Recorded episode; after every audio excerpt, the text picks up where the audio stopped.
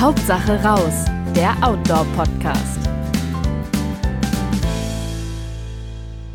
Hallo und herzlich willkommen bei Hauptsache raus, dem Podcast des Outdoor Magazins. Ich bin Kerstin Rothert von Outdoor und ich mag mich heute über ein für Outdoor extrem spannendes Thema unterhalten, wie ich finde, äh, nämlich die Wildnis. Als Gesprächspartnerin habe ich äh, Katrin Heckmann mit bürgerlichem Namen, bekannter aber unter Fräulein draußen. Hallo Katrin, schön, dass du Zeit hast. Hallo und vielen Dank für die Einladung.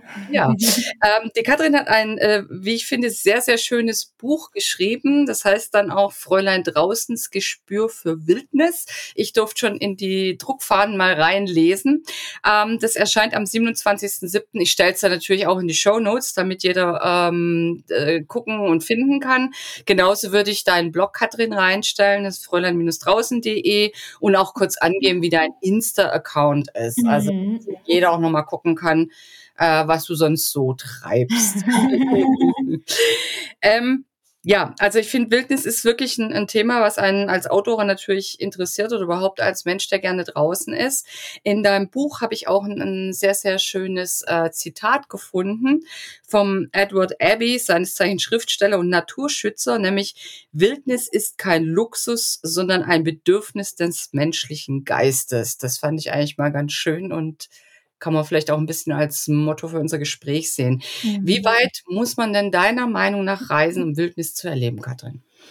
Ähm, naja, da muss man natürlich grundsätzlich erstmal definieren, was äh, Wildnis ist. Also es gibt ja quasi eine ähm, ja eher ökologische Definition, was eben so dieses ja von Menschen unberührte, unveränderte äh, Landschaften äh, bezeichnet, die quasi rein den ja natürlichen äh, Gesetzen unterliegen und sowas gibt's äh, ja eigentlich weltweit kaum noch. Ne? Also alles mhm. ist irgendwie ähm, beeinflusst, selbst solche ja Gebiete, die wir jetzt als besonders äh, wild erachten, da haben irgendwie, weiß ich nicht, Menschen gelebt oder leben immer noch Menschen. Also so diese mhm. ja, also so richtige, richtige Wildnis, da müsste man schon sehr weit reisen.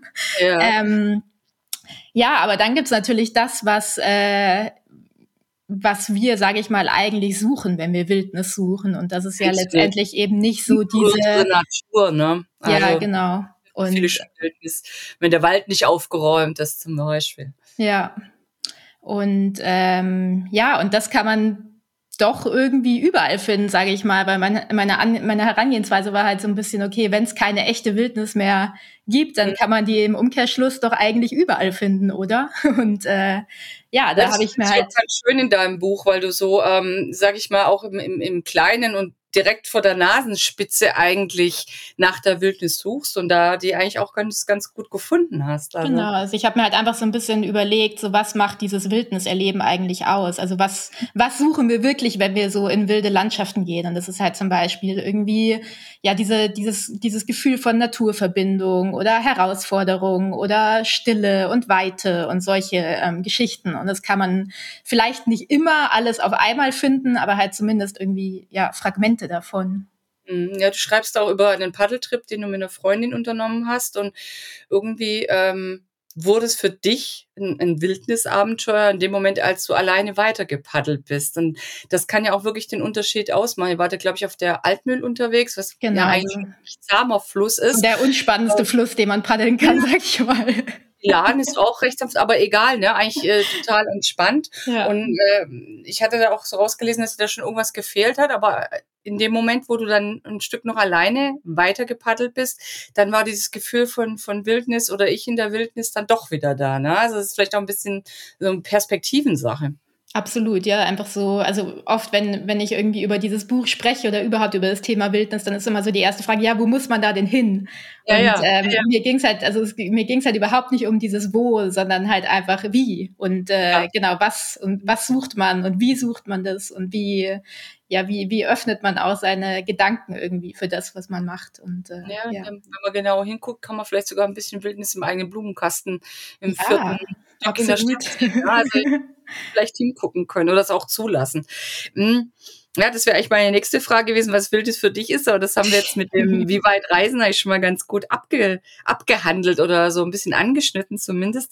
Ähm, es geht ja auch um viel um Wildzelten oder Trekkingcamps, weniger, aber du bist auch viel eben im Biwaksack unterwegs, also schläfst wirklich ganz draußen. Es gibt aber eben auch inzwischen immer mehr Trekkingcamps, auch bei uns in Europa und in Deutschland, ähm, wo man einfach auf einer Plattform draußen sein Zelt aufstellen kann, sozusagen legal Wildzelten, hat auch eine Komposttoilette dabei.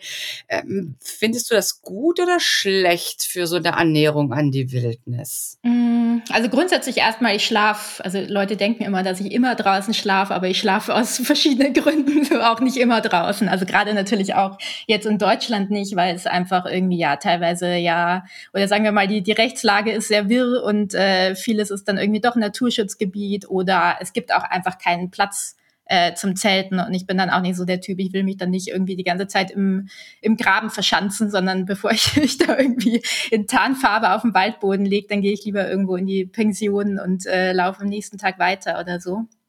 Ähm, genau, ja, ähm, Trekkingplätze finde ich grundsätzlich eine coole Sache und ich freue mich auch, dass da irgendwie immer mehr aus dem Boden schießen, weil es einfach doch irgendwie, ja, so dieses Gefühl von, ich darf hier sein, das macht einfach irgendwie viel aus, weil man sich ja dann eigentlich nur richtig, äh, ja, entspannen kann, sage ich mal, und sich auch richtig mhm. wohlfühlen kann. Es ist natürlich irgendwie ähm, ja, also so, so mit der, der Reiz von Wildcamping ist ja, dass man am Mor also dass man quasi morgens losläuft und eben nicht weiß, wo man übernachtet und einfach irgendwie den ganzen Tag wandert oder Rad fährt oder was auch immer man macht, paddelt und äh, ja, dann irgendwo sein Lager aufschlägt und schaut, wo ist der beste Platz und so. Und das fehlt dann natürlich. Und ähm, gerade weil das Angebot ja zwar wächst, aber doch immer noch beschränkt ist, ähm, sind die auch echt früh ausgebucht, glaube ich, immer im Jahr. Ja, ja. Das heißt, man muss lange vorausplanen, was jetzt irgendwie auch natürlich äh, nicht so richtig irgendwie mit diesem Wildnisgedanken übereinstimmt. Und ähm, ja, also cool, aber ist äh, ja in gewisser Weise kein, also kein kein äh, Wildcamping natürlich. Und was ich auch finde, ist, also so, so ja, Wildnistouren haben ja eigentlich immer viel so mit absoluter Reduktion aufs Wesentliche zu tun.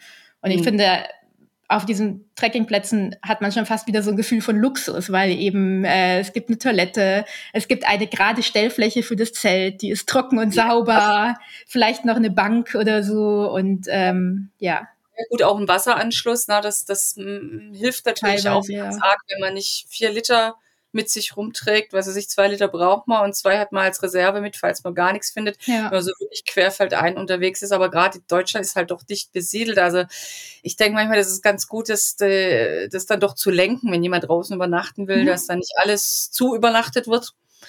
Ja. Und, äh, Absolut. Ja. Also es ist auf jeden Fall eine coole Sache. Und ähm, ich glaube ehrlich gesagt, dass viele, also man stellt sich ja dieses ganze Wildcamping immer so romantisch und schön vor, aber man muss ja auch ehrlicherweise sagen, dass die meisten Nächte da draußen irgendwie so cool gar nicht sind, weil eigentlich etwas zu kalt oder zu warm oder zu laut oder zu hell oder zu unbequem oder keine Ahnung was. Also es ist ja, ja, also ich, ich glaube, die wenigsten meiner Nächte sind so richtig, dass ich sagen will, okay, da hat wirklich alles gepasst. Also es ist ja auch, ähm, ja, schon auch in gewisser Weise irgendwie eine, äh, eine Erfahrung von äh, ja von vom Gegenteil von Komfort sozusagen und ich glaube viele Menschen möchten das auch gar nicht und möchten eben auch so also für die ist dann auch so ein Trekkingplatz genau das Richtige.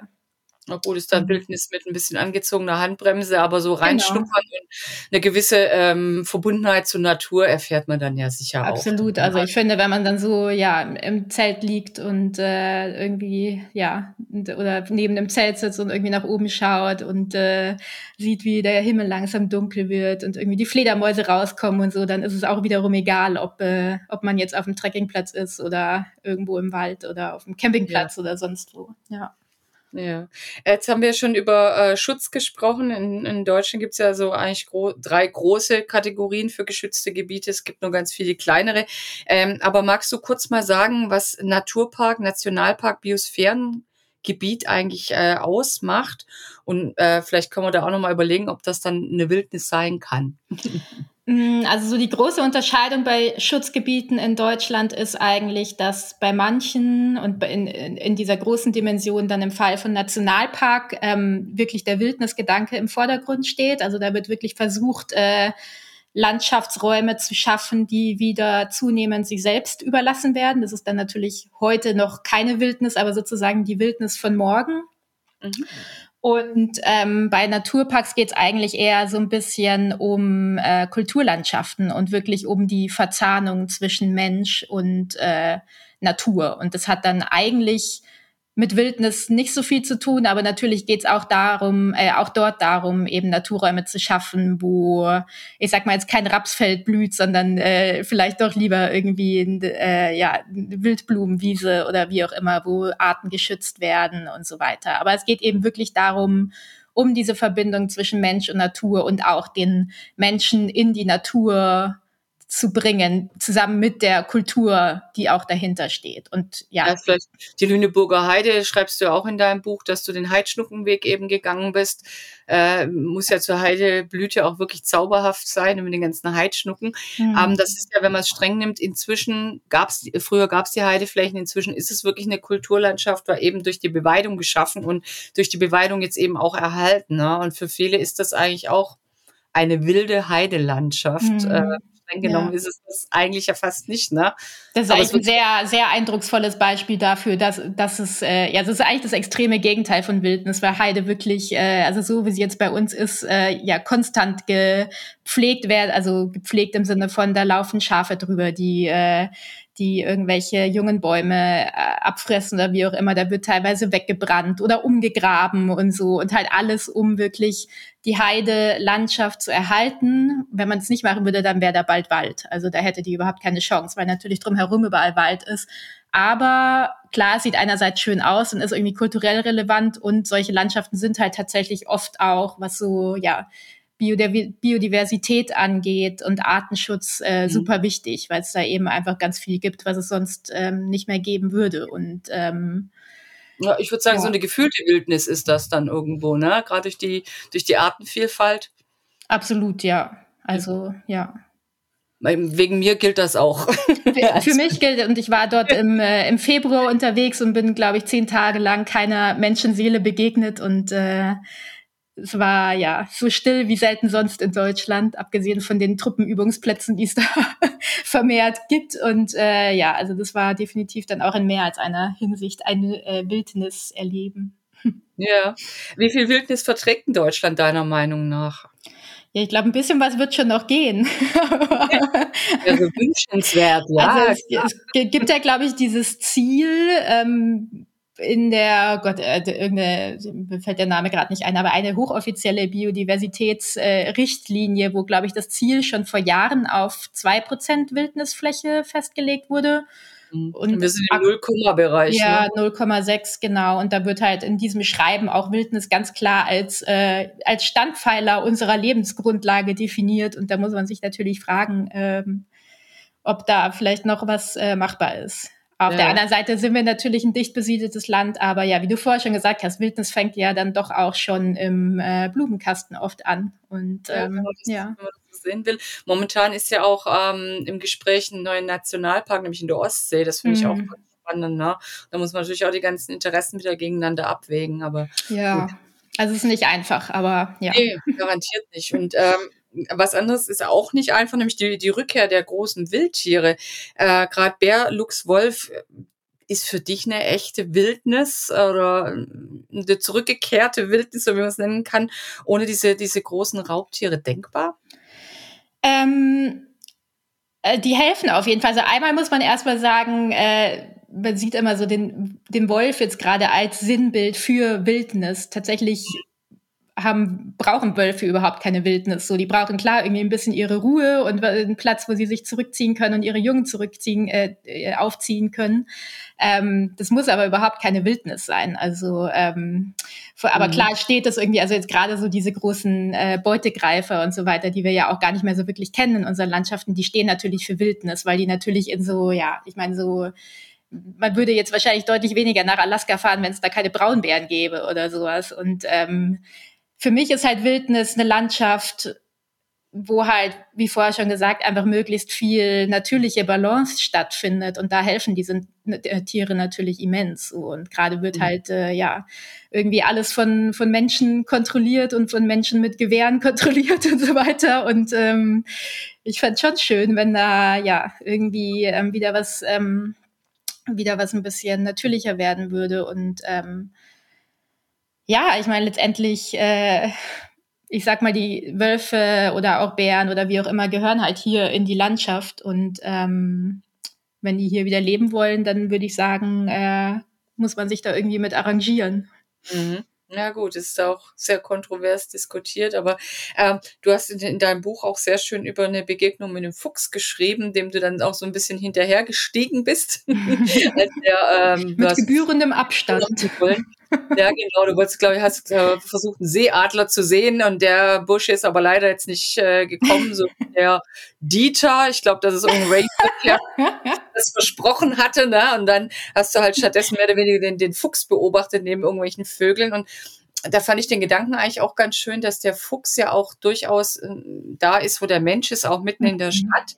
Also äh, ist ja auch so ein Symbol für ähm, ja, urbane Wildnis irgendwo. Absolut. So. Also ich glaube, die größte, größte Artenvielfalt prozentual gesehen hat immer noch Berlin. Also ähm, viele, ja. von dem her, äh, ja, deswegen mir ist so viel begegnet, wo, wo ich einfach gemerkt habe, okay, das, das hier ist definitiv keine Wildnis, aber halt auch irgendwie doch. Und das hat mir eigentlich viel Mut gegeben, weil ich ja doch irgendwie früher halt eben jahrelang dachte, ich muss irgendwo ganz weit weg und so und ähm, natürlich so, ja, was irgendwie so ökologische Gesichtspunkte und so angeht, will ich mittlerweile nicht mehr äh, viel oder gar nicht fliegen. Und ähm, das ist, macht natürlich jemand mit mir schon auch zu schaffen. So, also ich hatte da schon eine Phase, wo ich mir gedacht habe, oh je, äh, muss ich mir jetzt ein anderes Hobby suchen oder so. Ähm, und diese Reiseliebe geht natürlich nicht verloren, aber dieses, also ja, diese Recherche und Arbeit an diesem Buch hat mir schon auch irgendwie so ein bisschen äh, Hoffnung gegeben. Mhm. Ja, ich finde es eigentlich, wenn man das liest, das ist eigentlich auch nochmal ein schöner Augenöffner, eben das so ein bisschen anders zu betrachten und dann eben auch im Kleinen das zu entdecken. Also ich finde, das hat äh, so ganz gute Gedankenanstöße gegeben, wo ich das gelesen habe. Also bin ich mit dem Thema auch befasst, aber ja, da, äh, ich finde, da kann man dann für sich auch nochmal ein Stück weiterdenken, so an diesen Ansätzen. Ähm, jetzt äh, empfindet sich der Mensch ja immer so als Widerspruch zu Natur oder Wildnis. Ne? Also hier bin ich und da ist die Natur. Früher war es ja die böse Natur, die man zwingen musste. Da sind wir jetzt zum Glück ja auch ein bisschen von weg von diesen Ideen, jedenfalls größtenteils. ähm, wie siehst du denn dieses Spannungsverhältnis hier der Mensch, da die Natur? Also ich glaube, das auflösen vielleicht auch, ne? Ja, wenn man einfach rausgeht und merkt, dass, dass es überhaupt nicht so ist. Also es sind halt, glaube ich, man muss halt einfach wirklich diese Barrieren so ein bisschen auflösen. Und ich finde halt auch einfach so jetzt Sachen wie draußen schlafen oder so, selbst wenn das nicht irgendwie das größte Hobby wird, aber das so mal versucht zu haben oder vielleicht mal eine mehrtägige Wanderung machen oder sowas, das kann da schon total viel ähm, bewirken. Und ähm, ja, wie gesagt, es ist so ein selbstgemachtes äh, Problem irgendwie und ja auch eher so in unserer Welt. Also es gibt ja immer noch viele Leute, die auch wirklich äh, mit der Natur leben und sich da überhaupt nicht irgendwie als äh, außenstehend betrachten. Und mhm. ähm, ja, also ich glaube, man, das, man kann, also ja, einfach rausgehen und ähm, da merkt man das ganz schnell, würde ich sagen. Aber es ist vielleicht ja auch ähm, ich glaube, diese, diese festen Wände, mit denen wir uns geben, umgeben, ne? Eigentlich ist ja der Mensch wirklich auch ein Teil der Natur. Das ist ja eigentlich kein Widerspruch. Und irgendwie ist das ein bisschen das Gefühl dafür oder die, Idee oder dass das, das, ja, dass das so ist, ist ein bisschen verloren gegangen. Und manchmal denke ich, das ist eben durch diese festen Wände um uns rum, klar, Absolut, diesen Schutz. Ja. Aber das trennt es natürlich in hier ich und draußen die Natur. Und das macht es zwar vielleicht auch ein bisschen schwierig. Deswegen ja, klar, mit dem Zelt rausgehen. Nur noch im Zelt schlafen ist die Lösung. Kann man ja vielleicht auch mal auf dem Balkon ausprobieren, ne? wenn man äh, irgendwie ein bisschen denkt, wow, ich will mich so nicht in ein Waldstück legen, wer weiß, was da kommt, am schlimmsten Fall der Förster oder ein Jäger ähm, oder die Wildsau, keine Ahnung, aber ich könnte es ja auf dem Balkon auch mal ausprobieren und mich da auch mal so ein bisschen rantasten. Vielleicht ja. entsteht dann da auch wieder so ein Gefühl dafür, dass ich eigentlich ein Teil der Natur bin und nicht im, im Widerspruch dazu stehe. Absolut, das wäre. Okay, dann rufen wir mal schön dazu auf. Aber da haben ja äh, eure Zuhörer wahrscheinlich nicht so das Problem mit, würde ich mir mal denken. Ja, das denke ich auch, aber äh, ich finde es ja auch schön, wenn uns jetzt mal vielleicht ein paar Leute mehr hören, die einfach sagen, das Thema Wildnis interessiert mich, habe ich aber noch nie probiert und denen ein bisschen was an die Hand geben, ist ja auch nicht die schlechteste das Idee. stimmt. ähm, was du auch in deinem Buch geschrieben hast, das ähm, auch ein bisschen aus, aus, äh, ausgebreiteter, ähm, war über die Wildflüsse. Ne? Du hast das, äh, das blaue Herz Europas genannt und gesagt, dass wir in einem Kampf um das blaue Herz stehen. Ähm, man denkt gerade mal an die äh, Viosa. Ist das die oder der Viosa? Die Viosa Äh, wahrscheinlich. die, glaube ich, ja. also der Fluss Viosa. ja. So rum. Genau. Ähm, das ist ja eigentlich der letzte Wildfluss, den wir haben, also der wirklich von der Quelle bis zur Mündung bis bisher noch nicht gestaut wurde. Wir haben die Sotscha, die sehr wild ist und äh, was ich auch wieder vergessen hatte, aber da, ich war da auch schon äh, so Richtung Isar Ursprung Mhm. und ähm, bin da auch dieses Mautsträßchen gefahren, wo das du gehatscht bist. Ich bin es allerdings mit dem Moped gefahren, habe gedacht, boah, das geht ja wirklich schneller. hier. Ja. Wahnsinn, ja. Also ich hatte es auch gar nicht mehr so auf dem Schirm, aber durch dein Buch habe ich das, habe ich mich daran erinnert. Das ist ja auch wirklich noch mal richtig wild da. Ja, also die Isar ist so der letzte, ja, größere, will, einigermaßen wilde Fluss, den es in Deutschland gibt, allerdings auch nur bis zu einem äh, gewissen Punkt, wo dann äh, ja der relativ viel Wasser für ein Kraftwerk abgezapft wird und erst sehr viel später wieder ähm, zugeleitet wird. Aber an der Front tut sich auch einiges und ähm, ja, davon ausgehen, also ich bin für das Buch äh, von der äh, von, vom Isar-Ursprung bis nach München gewandert und habe mir das mal so in ganzer Länge angeschaut. Also ich kannte vieles, weil ich bin in München äh, aufgewachsen und bin da viel Rad gefahren und so. Aber mal so in kompletter Länge das irgendwie abzuwandern war äh, ja sehr, sehr spannend und äh, teilweise natürlich auch irgendwie ein bisschen traurig, wenn man dann so sich umschaut und plötzlich ist kein Wasser mehr da und ähm, Aber du Ja. hast eigentlich viel Wildnis gefunden an der Isar, ne? Also auch ähm, ja äh, in Deutschland, ne? Also wirklich schon ein, ein, noch einen echten Wildfluss, der oder der wenigstens in Stücken noch ein, ein echter Wildfluss Genau, also ein Wildfluss macht ja eigentlich dieses aus. Also die meisten Flüsse, die wir haben, sind ja eigentlich eher Kanäle. Das heißt, die sind alle begradigt und äh, ein Wildfluss sieht ja eigentlich nicht so aus. Der hat äh, diverse Arme und äh, verschiebt sein Flussbett die ganze Zeit und gräbt den Kies um und ähm, ja, sowas haben wir eben kaum noch, eben durch äh, viel Wasserkraft natürlich.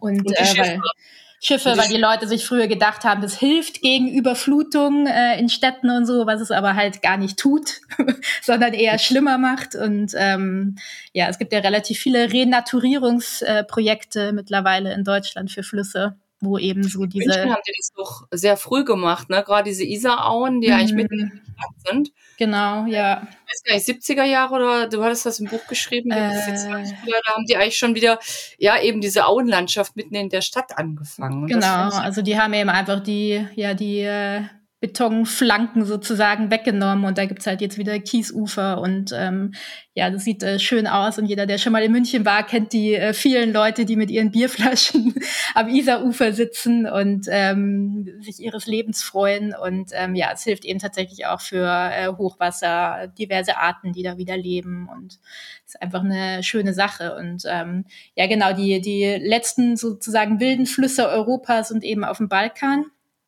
Mhm. Und ähm, Wobei die Sotsche auch schon ein bisschen gezähmt ist in Teilen, ne? Das hat ja wahrscheinlich auch die Stau. meisten, ja, also die, die Viosa ist der, bin ich auch verwirrt, der, nee, die Viosa, glaube ich, ist so der letzte große, ähm, komplett unverbaute Fluss, inklusive der äh, Zuflüsse, was ja auch immer wichtig ist.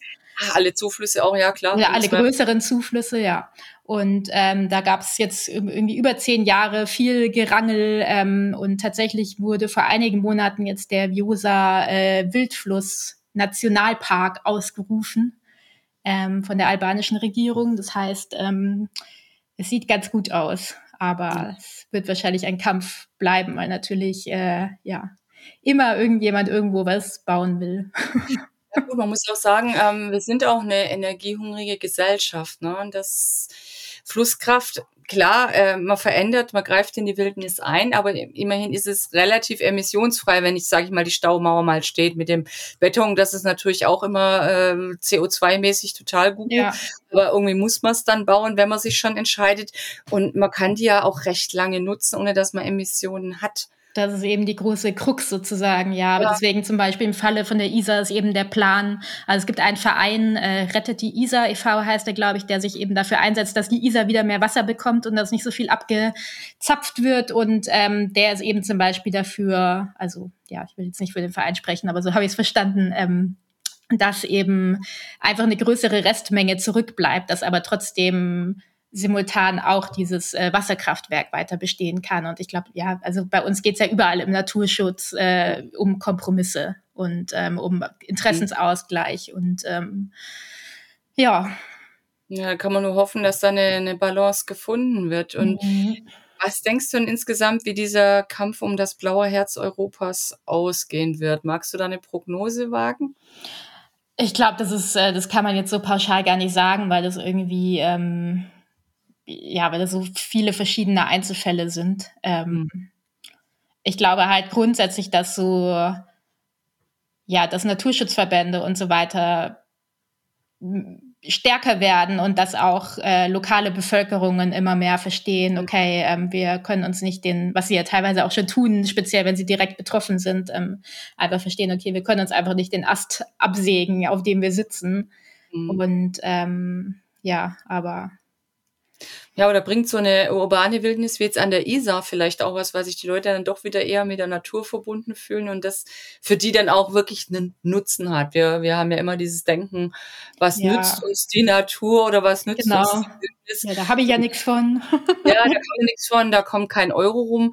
Ja, das stimmt so nicht. Ich denke, wenn du äh, eine Erholungslandschaft wie jetzt eben die Isar mitten in München hast, dass ähm, ja die Leute sind entspannter, du hast weniger Gesundheitskosten, weil die vielleicht weniger äh, Beratung ja. brauchen, weil sie zu gestresst sind, weil die sich selber runterbringen. Also vielleicht muss man es auch schaffen, da irgendwie mh, hm, so blöd es ist, aber Natur oder Wildnis auch einen Wert beizumessen. Ich glaube, ja. das ist auch ein bisschen ein Fehler, dass man das nicht beziffern möchte. Ich glaube, man kann es beziffern, eben was das bringt für Gesundheit, für Artenvielfalt, auch für Insektenbestäubung und so weiter, aber man, man hat es eigentlich noch nicht reingerechnet. Es ist eben nicht so, nicht so direkt wie, okay, ich baue hier jetzt das Kraftwerk und dann mache ich irgendwie, oh. weiß ich nicht, 10 Milliarden im Jahr oder was auch immer, ja. sondern das ist halt ein bisschen abstrakter und ähm, ja, aber ich glaube, auch da tut sich was, so zum Beispiel gerade auch im Bereich Tourismus ist das, glaube ich, immer mehr im Kommen, weil halt so Regionen einfach merken, okay, ähm, wenn es hier schön ist und wenn da kein, äh,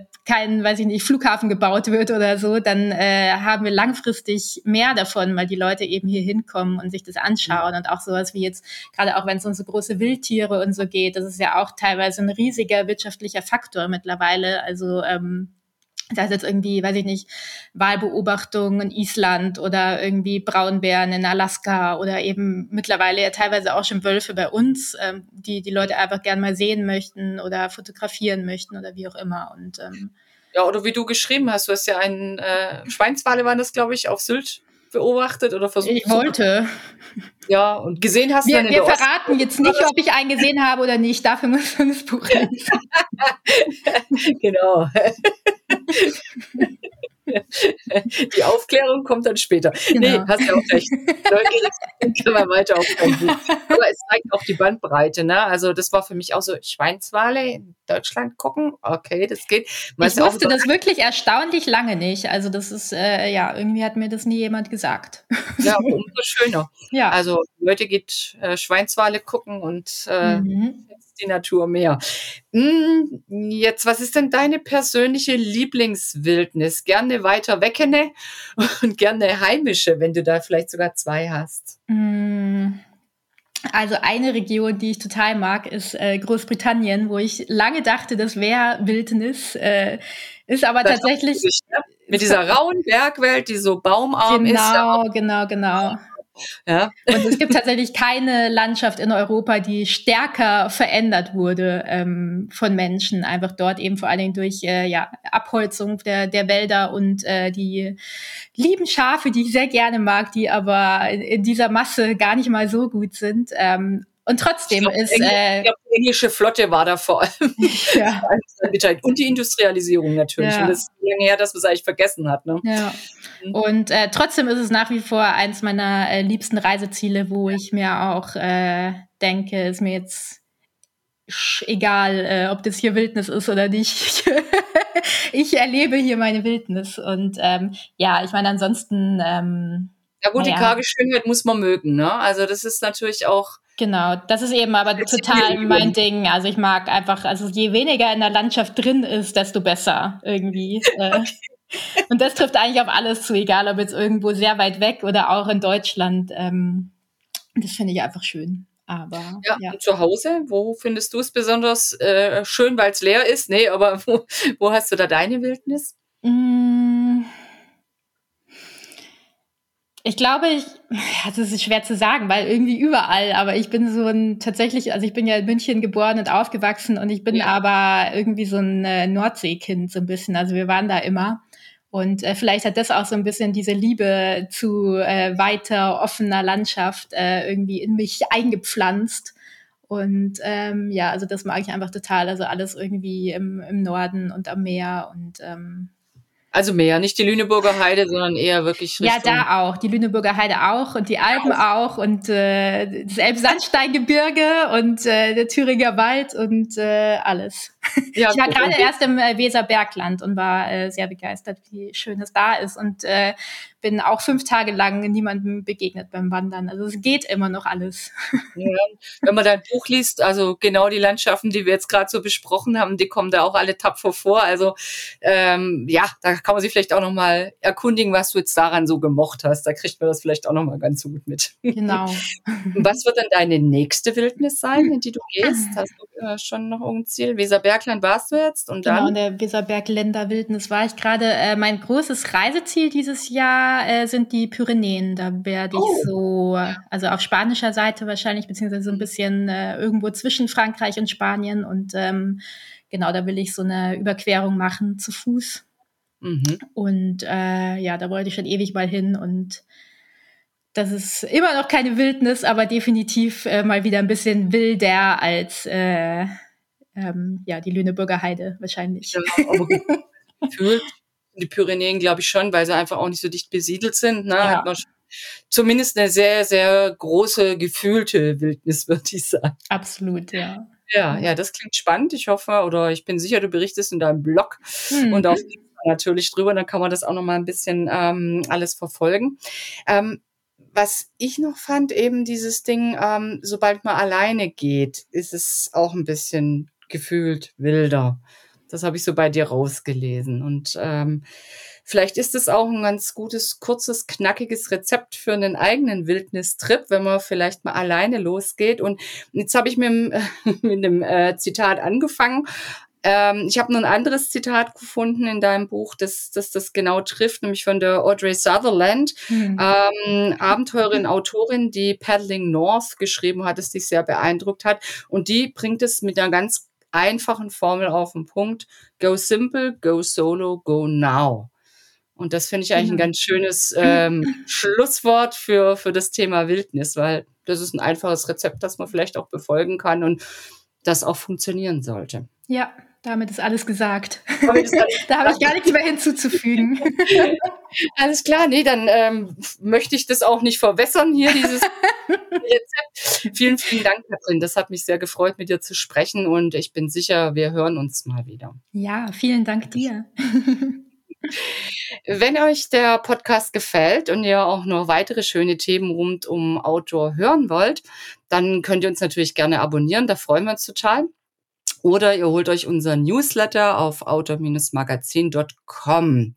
Außerdem, klar, gibt's das Outdoor-Magazin auch nach wie vor gedruckt. Ihr könnt es am Kiosk holen oder ihr abonniert es euch. Dann habt ihr es jeden Monat in eurem Briefkasten. Oder ihr guckt auf Facebook und Instagram. Da ist Outdoor natürlich auch mit dem ganzen Outdoor-Universum vertreten. Bis bald hier oder draußen auf Tour. Hauptsache raus der Outdoor-Podcast.